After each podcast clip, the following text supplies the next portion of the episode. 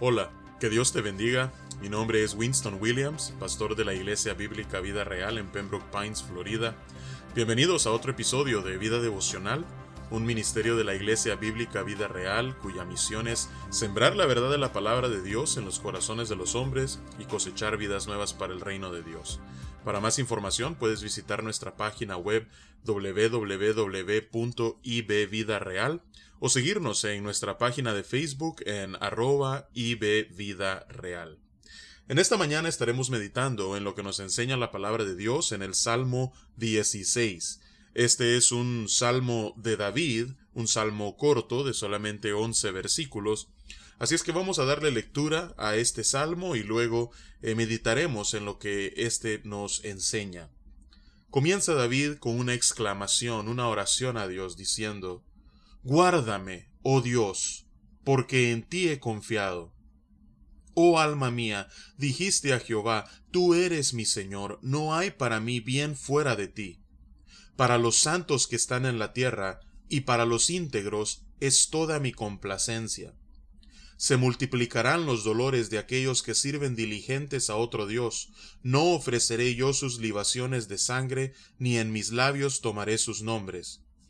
Jehová es la porción de mi herencia y de mi copa. Tú sustentas mi suerte. Las cuerdas me cayeron en lugares deleitosos, y es hermosa la heredad que me ha tocado.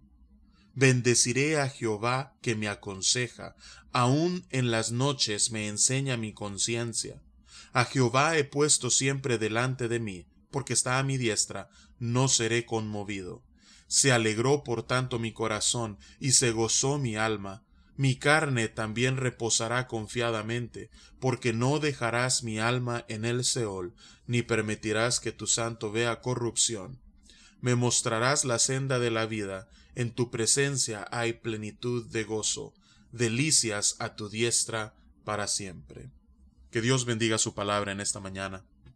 Vemos nosotros en este pasaje que nuevamente David comienza con una oración y le pide Guárdame, oh Dios, porque en ti he confiado.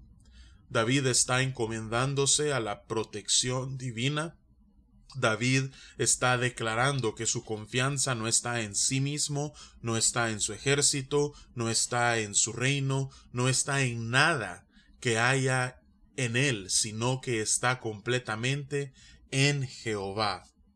Ahora, después David, refiriéndose en segunda persona a sí mismo, él continúa explicando eh, la naturaleza de su relación vertical con Dios. Él dice, Oh alma mía, dijiste a Jehová, tú eres mi Señor, no hay para mí bien fuera de ti. David no tenía otro Señor, David no se postraba ante ningún otro, el único Dios y Señor de David, su lealtad era solamente para Jehová. Así es que él dice, por eso no hay bien fuera de ti.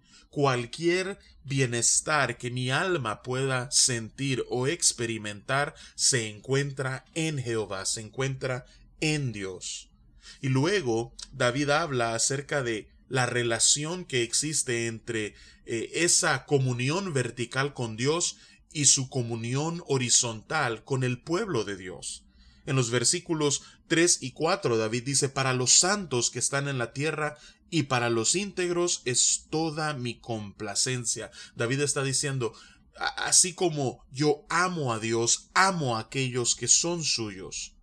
Sin embargo, en el versículo 4 dice, se multiplicarán los dolores de aquellos que sirven diligentes a otro Dios. Yo no ofreceré sus libaciones de sangre, ni en mis labios tomaré sus nombres. Yo no me asociaré con aquellos que pecan de idolatría, yo no me asociaré con aquellos que se han rebelado contra Dios, que se han alejado de Dios.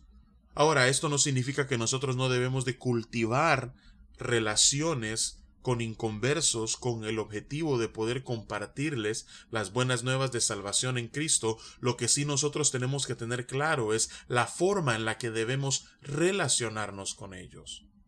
No debemos participar en sus acciones que son contrarias a la palabra de Dios, mas sin embargo debemos amarles Y por eso ese amor debe movernos a querer mostrarles el camino que conduce al único y verdadero Dios, para que se puedan volver de la vanidad de sus ídolos en pos del Dios verdadero. Ahora, tener esta comunión con Dios y con su pueblo acarrea bendición tras bendición. Y en el resto del Salmo David en realidad lo que hace es enumerar las bendiciones asociadas con haber sido reconciliados con Dios y ahora vivir en comunión íntima con Él. David dice en el versículo 5, Jehová es la porción de mi herencia y mi copa, tú sustentas mi suerte. Las cuerdas me cayeron en lugares deleitosos y es hermosa la heredad que me ha tocado. La voluntad de Dios, dice David, para mí eh, cumplirla es un deleite. Lo que Él ha determinado para mi vida es algo hermoso porque Él es bueno, Él es misericordioso y Él que me ama ha planificado todo para lograr un bien en mi vida. Así es que ejecutar su voluntad es un deleite y recibir sus tratos también es igualmente ah, gozoso. Continúa en el versículo 7, bendeciré a Jehová que me aconseja, aún en las noches me enseña mi conciencia. En esas noches de insomnio, la palabra que nosotros meditamos a lo largo del día continúa ministrando nuestros corazones. A Jehová he puesto siempre delante de mí, porque está mi diestra no seré conmovido. Aquí es una imagen de protección de parte de Dios. David se siente seguro habitando al lado de Dios. Se alegró por tanto mi corazón y se gozó mi alma, mi carne también reposará confiadamente. Nosotros podemos confiar completamente toda nuestra integridad humana al cuidado, a la protección de nuestro Dios. Ahora los versículos 10 y 11 tienen una ah, aplicación que va más allá de David. Tiene una aplicación al gran David, no al David menor, al que reinó sobre Israel, sino al gran David, a aquel que nació de la simiente de David, el Salvador del mundo, es decir, Jesús. Porque el versículo 10 dice, porque no dejarás mi alma en el Seol, ni permitirás que tu santo vea corrupción, tal como Pedro se lo dijo a aquellos judíos en Jerusalén, tal como Pablo también anunció en su primer viaje misionero en Hechos capítulo 13, David murió y su sepultura estaba todavía eh, entre eh, los judíos para el primer siglo después de Cristo. Pero Jesús es el único que, aunque murió, tres días después resucitó en victoria para jamás volver a morir. Así es que este salmo particularmente el versículo 10, tiene su cumplimiento final en Cristo Jesús. Así lo identificó Pedro en Hechos 2 y Pablo en Hechos 13. Me mostrarás la senda de la vida en tu presencia y plenitud de gozo, delicias a tu diestra para siempre. Esto suena casi como las palabras que Jesús mismo diría después de resucitar me mostrarás la senda de la vida, me mostrarás cuál es el camino de la muerte, de regreso a la vida, en tu presencia y plenitud de gozo, cuando tome mi lugar a tu diestra, delicias encontraré allí para siempre. Así es que vamos a dar gracias al Señor. En primer lugar, porque ah, el haber sido reconciliados con Él nos eh, trae bendición tras bendición, pero la bendición mayor es tener a Jesús en nuestros corazones. Padre, venimos ante tu presencia en esta mañana, dándote las gracias por tu palabra. Gracias Señor porque tú nos has reconciliado contigo. Gracias porque podemos gozar de comunión íntima, no solamente contigo, sino con tu pueblo. Padre, que nuestro amor hacia ti y hacia los tuyos, Señor, cada vez crezca más y más.